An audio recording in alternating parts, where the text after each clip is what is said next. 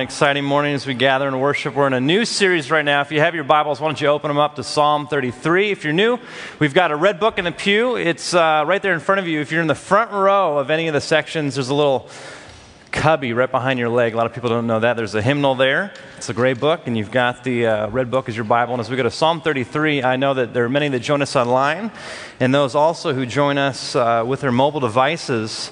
And as we go to Psalm 33, we're going through the New Revised Standard Version. And in a moment, I'm going to read for us verses 6 all the way through the end of that chapter, verse 22.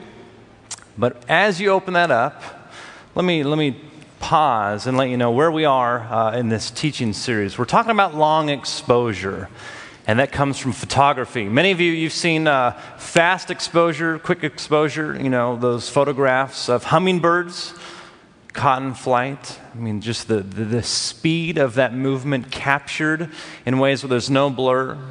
You think about sports photography, uh, you think about being able to capture uh, an F 14 flying through the air, and it seems as if it's not even moving. That is quick exposure, where the shutter speed is just one thousandth of a second. And it's amazing how photography can capture that. But what we're talking about is the opposite. We're talking about long exposure as a metaphor to help us understand how we can approach and how we can understand God's attributes. So let me show you some examples of long exposure photography. You've been seeing this the last couple of weeks, but this is a friend of Bel Air's who shared these three photographs with us. This is downtown Los Angeles, and you can see uh, not only across the bridge, but the freeway underneath, the movement of light.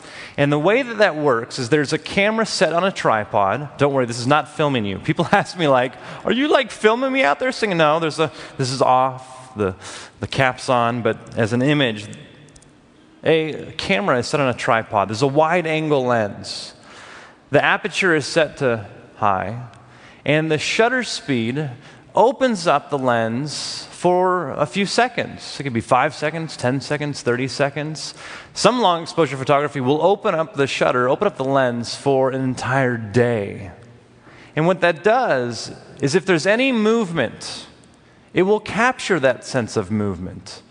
If there's any light that moves, it captures that sense of movement. It gives you a broader perspective. Rather than a quick little snapshot, it gives a sense of scope and perspective.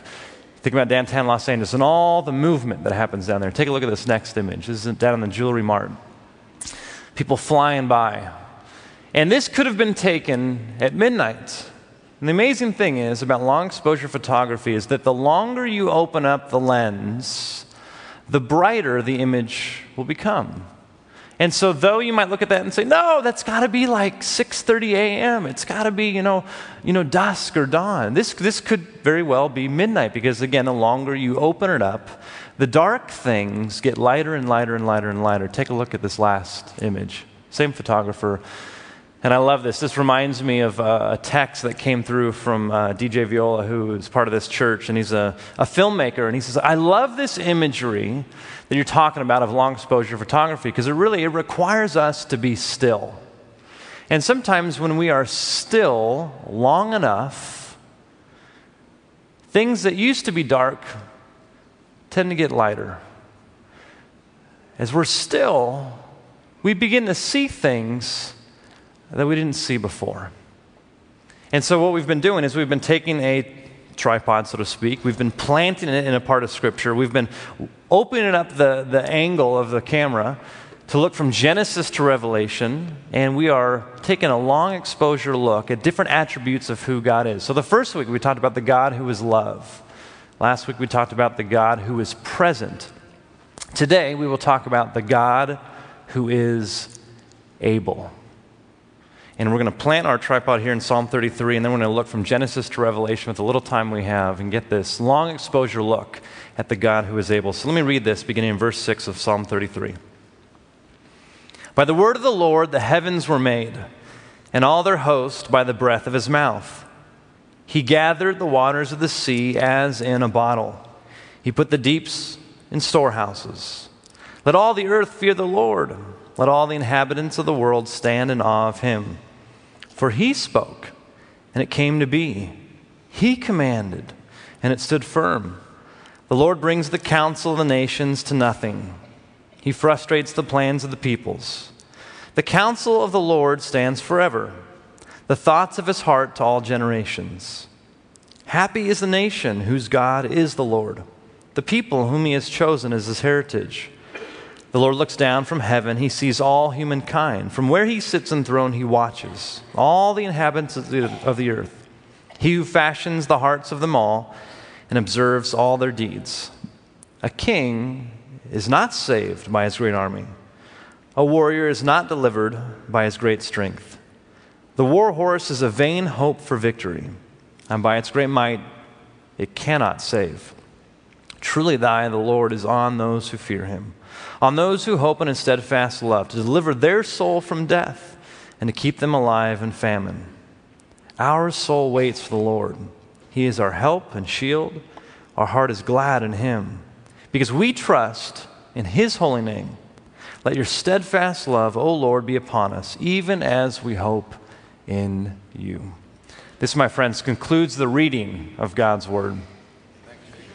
And we can give thanks because absolutely this defines for us not only this God who is able, but actually helps us understand what we can be able to do. Now, I want to define able, in other words, is its power. Okay, we're talking about a God who is powerful. In fact, if you were here last week, I talked about three attributes of God that only God has. Theologians call these omni attributes that he's omniscient, that he's all knowing, he's omnipresent, that he's all present, that he's omnipotent, that he's all powerful. And so today we're going to talk about this idea that God is all powerful, that he is able. But what is power? Well, power is simply this it's being able to accomplish what you want. Let me say that again. Power is being able to accomplish what you want.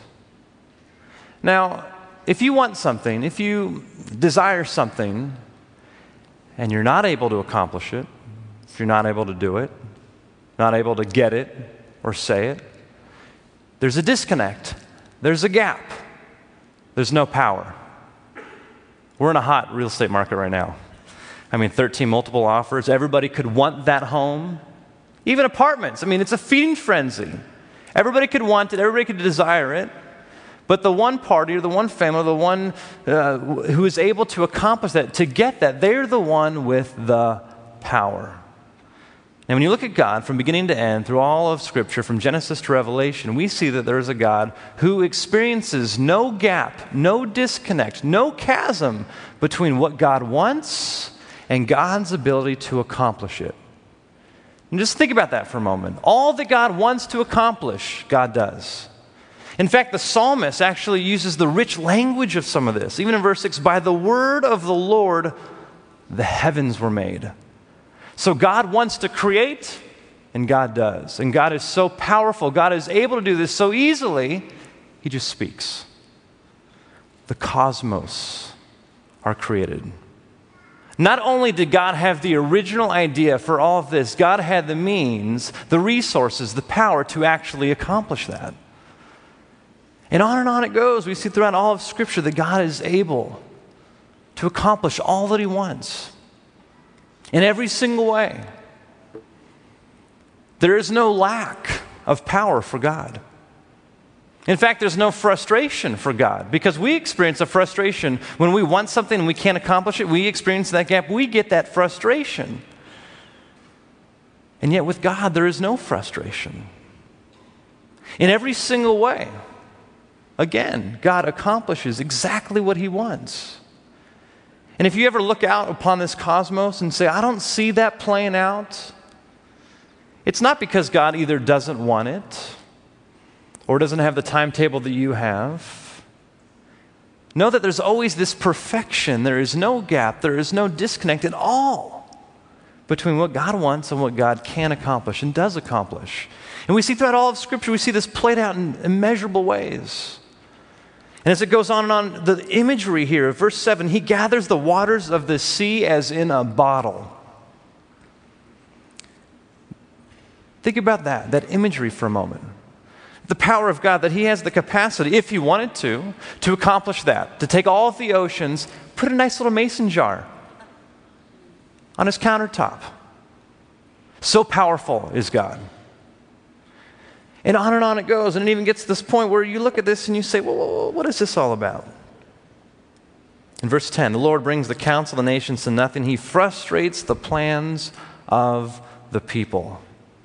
Now let's pause there for a moment. Now you might look at this and say, okay, this pastor's up here, and if you're new, you're like, who's this guy? Okay. He's talking about God wants something and he accomplished some things. Why would God want to frustrate the plans of the people? I mean, that's not a good God. That's not a loving God. Well, actually, again, if you take a step back and you take a long exposure look at who God is, we see that God is all loving, that God is all knowing, that actually the things that God wants, of which he can accomplish, he wants things that are perfect, that are good, that are actually far superior to anything we could ever want. Because God is a God of love. And yet, at the same time, we as human beings, though we're made in the image of God, actually experience a frustration in our own life because there's a disconnect between what we want and how we can accomplish it. I've dislocated the shoulder three times. I mean, it's taken a lot for me to be able to do this, okay? The, the three times, the three things that I did to dislocate this shoulder. Uh, first was this I was uh, on a snowboard sliding backwards down a rail five feet above the ground by choice. And I got to the end, and my heel caught, and I fell back, landed on my shoulder, pop, out it goes. The second time, I was going off again snowboarding. I should have learned, huh? I was trying to do a cork 720. Some of you can Google that later. And as I came up off the, off the lip of the jump, I was flying. You got to get a lot of speed for a cork 720. My trailing arm, after I rehabbed it, after I got it to go, hit the top of the lip and it popped off. I'm flying through the air. My arm is like a noodle, right? The third time, I lift a briefcase and I put it in the passenger seat of my car and it dislocates. Because every single time you dislocate your shoulder, it gets weaker and weaker and weaker and weaker. And the frustration I experienced of wanting to do things, yet I didn't have the ability to accomplish it. I wanted to just do this, I couldn't do it. I wanted to shake somebody's hand, I couldn't do it. I wanted to lift this high enough so I could eh, take a shower and clean here. I couldn't do that. It was so frustrating. We know what it's like in life, just with our human bodies, to want things and we can't accomplish it. We've got plans, we've got desires, we've got all these things out there. We know what that's like, whether it's in school, whether it's in work, whether it's with our hobbies, whether it's with personal relationships, with our parents, with our kids, extended family. We have wants, and yet we experience this gap, this disconnect between being able to accomplish it. And that's just us as individuals. And then other people get involved. And the things we want and how we want to accomplish it actually are in a collision course with other people and their wants and how they want to accomplish it. I've got a four year old. You've heard about my son. He's been in the ER three times. You're like, what's with this family? Gosh, wow. Well, he's taken after me, I guess. He jumped out of his crib, broke his arm, fell down some stairs, broke his leg. Uh, hooked himself with a fishing hook a month ago. Some of you saw this on Instagram. I couldn't get it out. Took him to the doctor, the hospital, the emergency room. They couldn't get it out. They had to sedate him, push it through, cut the barb off. Long story short, this kid wants to do a lot of things. and if he wanted all these things, and if he had the ability to accomplish all those things, he would never sleep, ever. He would only eat sugar he'd be driving my car because he's figured out how to turn it on. And so I, as a parent, have to lovingly, you're like, what? How?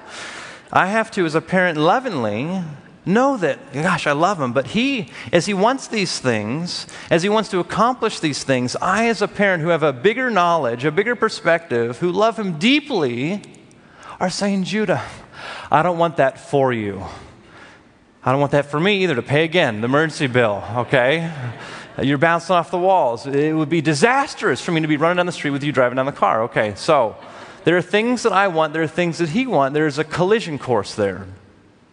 And the sad thing is, it's so hard for me as a parent when I'm saying, Judah, no, you can't drive my car. No, you can't stay up all night and eat. Sh- no, you can't do this. And he says to me, four year old perspective, and he says, You don't love me. If you loved me, you would give me that popsicle. You would let me drive. And it's so hard for me. You parents, you know what it's like. Grandparents, you know what it's like. And out of love, I frustrate his plans. I absolutely frustrate his plans. And we have a God, the psalmist says, who frustrates our plans. Not because he doesn't love us, it's because our wants are so much less than what he wants for us. There are wants that we have that we think will give us peace. We think will give us joy. We think will make us happy. It, it feels good. It's comfortable. And God says, No. If I allowed you to do that, I wouldn't be loving. And so there is not only a disconnect in our own personal lives and with each other and with God, but we're left with this life of uh, what do we do when we feel powerless? What do we do when we are about to get that diagnosis? We don't know what it's going to be, and we have no power to accomplish what we want, which is the clean bill of health. What do we do when we want to be reconciled with our spouse and they don't want that? What do we do when we want to get the job and we keep getting turned down again and again and again? You see, we experience every single day. You have thoughts in your mind right now of how, right now, you have wants and desires and needs, and there is a disconnect in your ability to accomplish that, to get that, to have that. Well, there's two different paths we can go. One path is to just go out and get power, is to grab power, is to work on closing the gap ourselves. And what do we do? We go to school, we make connections, we pound the pavement, we make cold calls, we get coaches, we get mentors. Some of you, you are here today because you feel there's a gap in your life and you think that somehow what I say or something that God will give you will close the gap between what you want and how you're able to accomplish it. But the problem is, is not only do you not have the power to accomplish it, actually, the ones that you have, they're not perfect. They're not pure. I've experienced in 13 years so many conversations with people who have said, I wanted this one thing.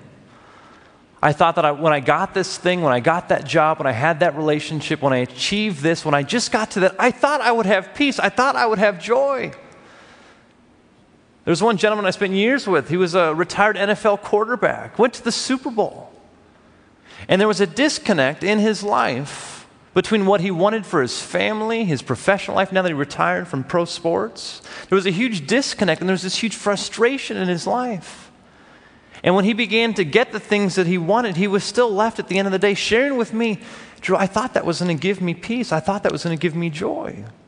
And often we can show up to church and we can think that we can somehow harness this power that God has into our life so that somehow, if I say the right word or if I pray the right prayer, or if I do the right thing, then somehow maybe God will help me close the gap. Somehow God will give me the power to accomplish what I want. But like a loving father, to a child, God says, I'm going to frustrate your plans. Not because I want to frustrate you, not because I don't love you, it's because your desires, your wants, are too shallow. And the tough thing is sometimes they can be altruistic things. We can want peace, we can want joy, we can want purpose, we can want reconciliation. The problem is, is that we want it to happen a certain way to get that peace. And if God doesn't want it to happen that way. We might look at God and say, You're not powerful. You're no good to me. I'm going to go find power somewhere else. But yet, we look throughout Scripture from Genesis to Revelation, and we meet people like Moses, who is able to have the power to walk before the most powerful human being on the earth, Pharaoh, and say, God says, Let my people go. Where did he get that power? Where did he get that courage? Esther is able to walk before the king at the threat of death. And on and on it goes. Courageous men and women who are able to go into these impossible situations with the greatest sense of courage, with the seeming greatest sense of power. How can they experience that? What I love the fact is that God is able to accomplish what he wants. And one of the things in which God does in accomplishing what he wants is he came to earth to do something that was the last thing that I think people thought would happen. Open those Bibles back up. Let's go to Luke chapter 3 very briefly. And as you see here, this great picture, in many ways, this is a, a key that unlocks this, this mystery of how do we experience this chasm, this gap, this frustration between what we want and how we can accomplish it. Luke chapter 3 gives this picture in verse 21. I'll start reading as you get there. Of God the Father, God the Son, God the Spirit. Churches around the world are celebrating Trinity Sunday today. This fact that God mysteriously is three and yet one at the same time, that God is a community of oneness. That in that relationship, as we describe of God the Father, God the Son, and God the Spirit, who have existed throughout all of eternity, we get a snapshot here of those three in relationship. Verse 21 Now, when all the people were baptized, and when Jesus also had been baptized and was praying, the heaven was opened, and the Holy Spirit descended upon him in bodily form like a dove, and a voice. This is God the Father, a voice from heaven saying, You are my Son, the beloved. With you I am well pleased. And then in chapter 4, it says, verse 1 Jesus, full of the Holy Spirit, returned from the Jordan, was led by the Spirit into the wilderness. He was tempted in the desert for 40 days without food. I love the fact that Scripture says that God is fully God, and yet God came in the flesh. Jesus from Nazareth was fully God and yet fully human, who thirsted, who had hunger, who absolutely, after 40 days in the desert, was hungry. And the accuser, Satan, the devil, comes and tempts Jesus, are recorded three times. There could have been more recorded or more temptations, but the three that we know, two of them begin with this If you are the Son of God, then prove it. If you are the Son of God, turn these stones into bread. No doubt Jesus wanted food. No doubt. No doubt he wanted food. What Satan was asking him to do was this You have this want, it's a good want. You were created to have food, it's how God wired you. You have this want. Now, here's how I want you to accomplish it. And that's what Satan does. In many ways, he doesn't distort the want in your life to be something that, of course, why would I want that? No, he takes the very thing, and in such a subtle way, he says, Well, this is how you get there. Here's how you close the gap between what you want and how you accomplish it. And when you buy into that temptation, that's what Scripture says is sin. To sin literally means to miss the mark to accomplish something, to aim at something, and you go about it the wrong way. How's Jesus respond? We talk about the God who is able. Jesus responds and says this from Scripture, verse 4 Jesus answered him, It is written, one does not live by bread alone. Yes, I'm hungry. Yes, I want that. But I'm going to rely upon God's power, the power of God's word to sustain me, not by doing this thing that I could do, but it would be the way that you would want me to accomplish it. Take a look at verse 5. Then the devil led him up and showed him in an instant all the kingdoms of the world. And the devil said to him, To you I will give their glory and all this authority, for it has been given over to me, and I will give it to anyone I please. I will give you power, Jesus. You can be Lord, you can be King over everything, but this is how I want you to do it. Here's how I want you to close the gap. If you just, verse 7, if you just worship me. You see, every single one of us has a power gap in our life. There are things that we want, we don't know how to accomplish it, and sin is relying upon anything other than God's provision to narrow that gap. And Jesus lived the life that He's called us to live perfectly to the T. Jesus constantly says, I have come not to do my will, but I've come to do the will of the Father. Let me translate that. I have come not to do what I want, but I have come to do what God wants.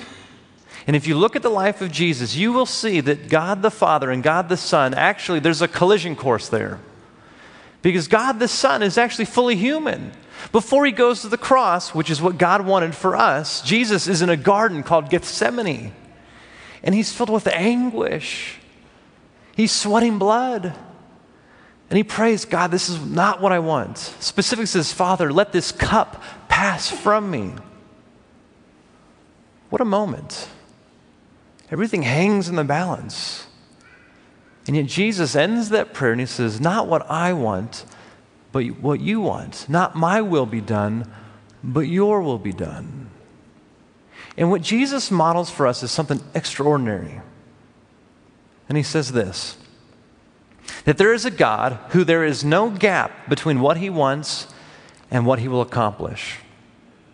So rather than focus on what I want and the resulting frustration of not being able to accomplish it, I'm going to ask that what God wants, of which He'll carry out, I want Him to do what He wants in me and through me.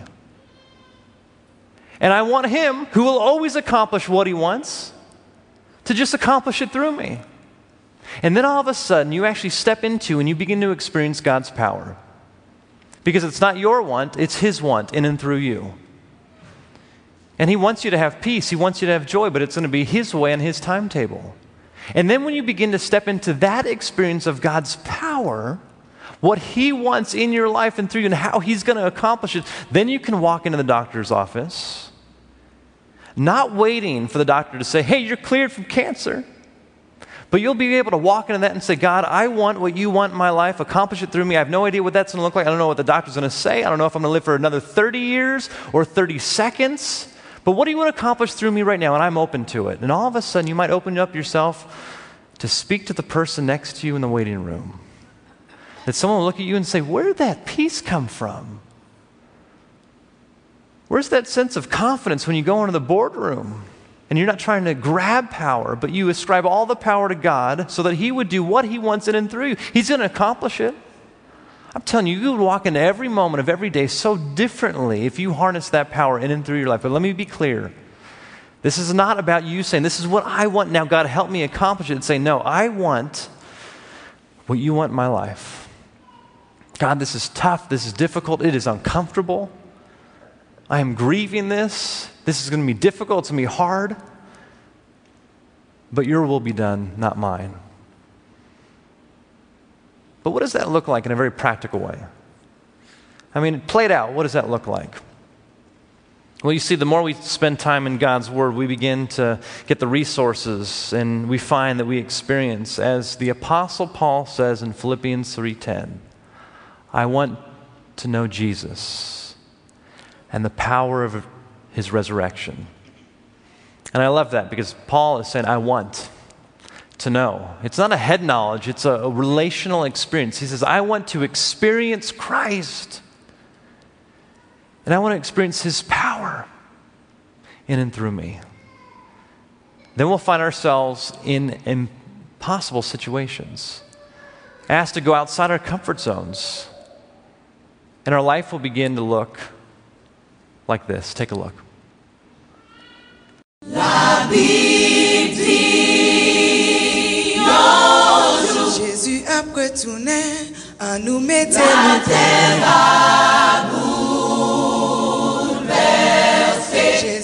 My name is Lisa Glenn. I'm a member of Bel Air Church, and I went on a mission journey in 2013.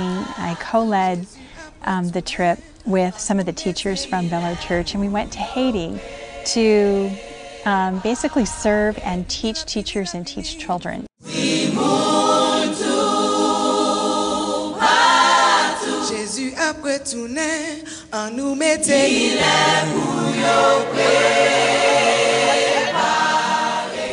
Thinking back about our mission experience in 2013 um, was really exciting. And when it came time again to go to Haiti, Joanne and I said, yes, definitely we want to co-lead. This is what we want to do again, and we want to go back again. It was like going back to visit family. My husband's name is Dave. Uh, we were married um, just a little over 30 years. So I committed to, to co-leading in January, and the end of February we found out he had ALS. It was really emotional. You know, we were we were presented with this diagnosis knowing that there was no understanding of how people got ALS and there was no cure. And you know, just the the questioning like, really Lord, what what's happening? Dave just retired. You know, this seems like a time where we would be spending more time together, not less time. And so it, it really was a place of uncertainty. And aside from the initial shock of the disease, my my other thought was, what do I do? I mean, I, I really feel that God has called me to serve and to co lead and to go back. And at the same time, do I leave my husband? The interesting part is that Dave kept saying, just go, just go. You need to go. And that night was when I came upon the verse, 2 Corinthians. And God is able to make all grace abound towards you, that you, always having all sufficiency in all things, may have an abundance of every good work. It really inspired me because I felt like God was saying, I am able. In that moment where he was experiencing his last days, we were with extended family. We had a Christmas dinner. We were celebrating, you know, life. And when I think of going back to Haiti, it's very much like that. You know, this is extended family. This is a different part of family. So, what what would Dave say about me going this year? He would definitely say I knew you'd go back. He saw the passion when I came back the first year, and you know, Dave has always encouraged me to be in ministry because that's where my heart is. I think God calls us to certain areas, and you know, He's called me to Haiti. Tell your heart to beat again. Close your eyes and breathe it in. Let the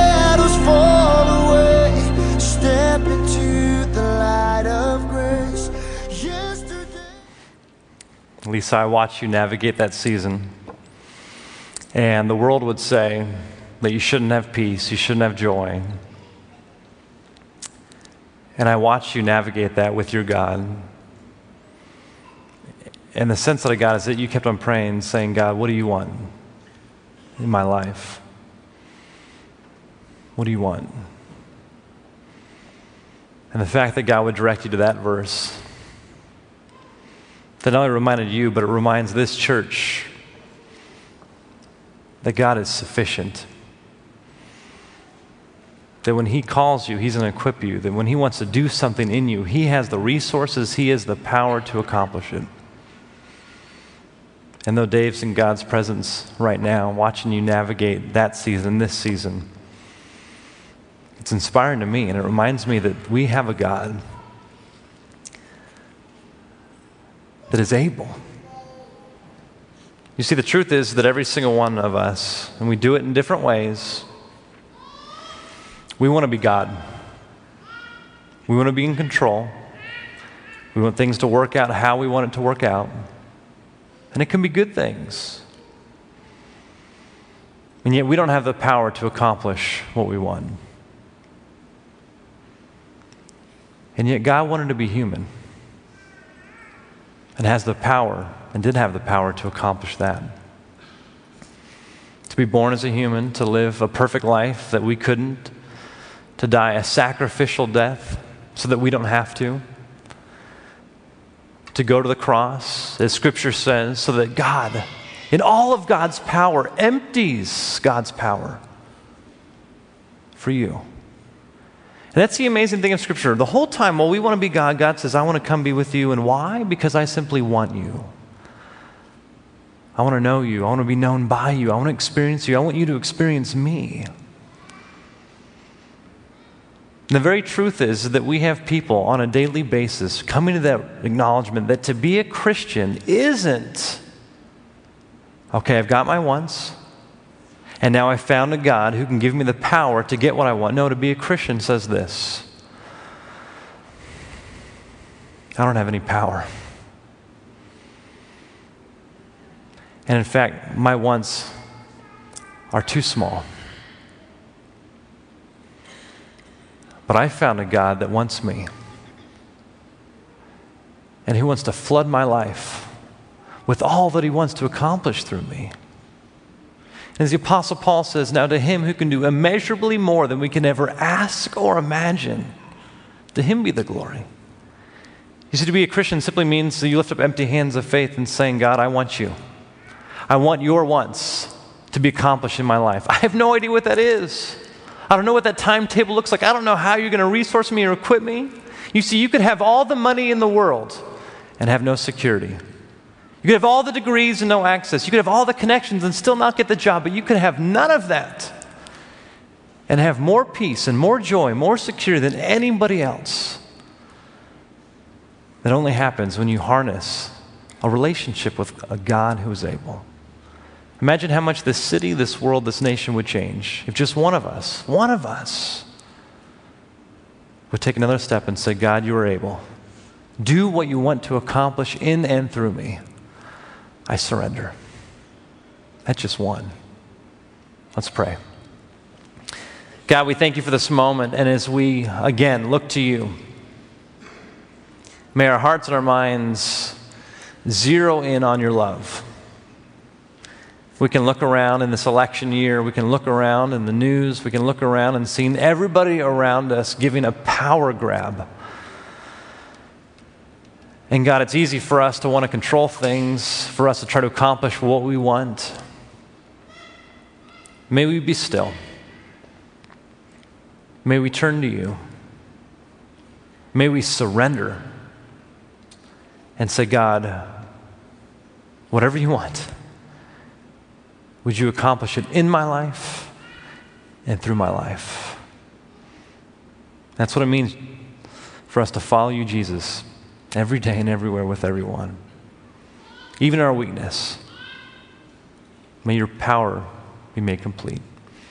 In Jesus' name we pray and we sit together. Amen.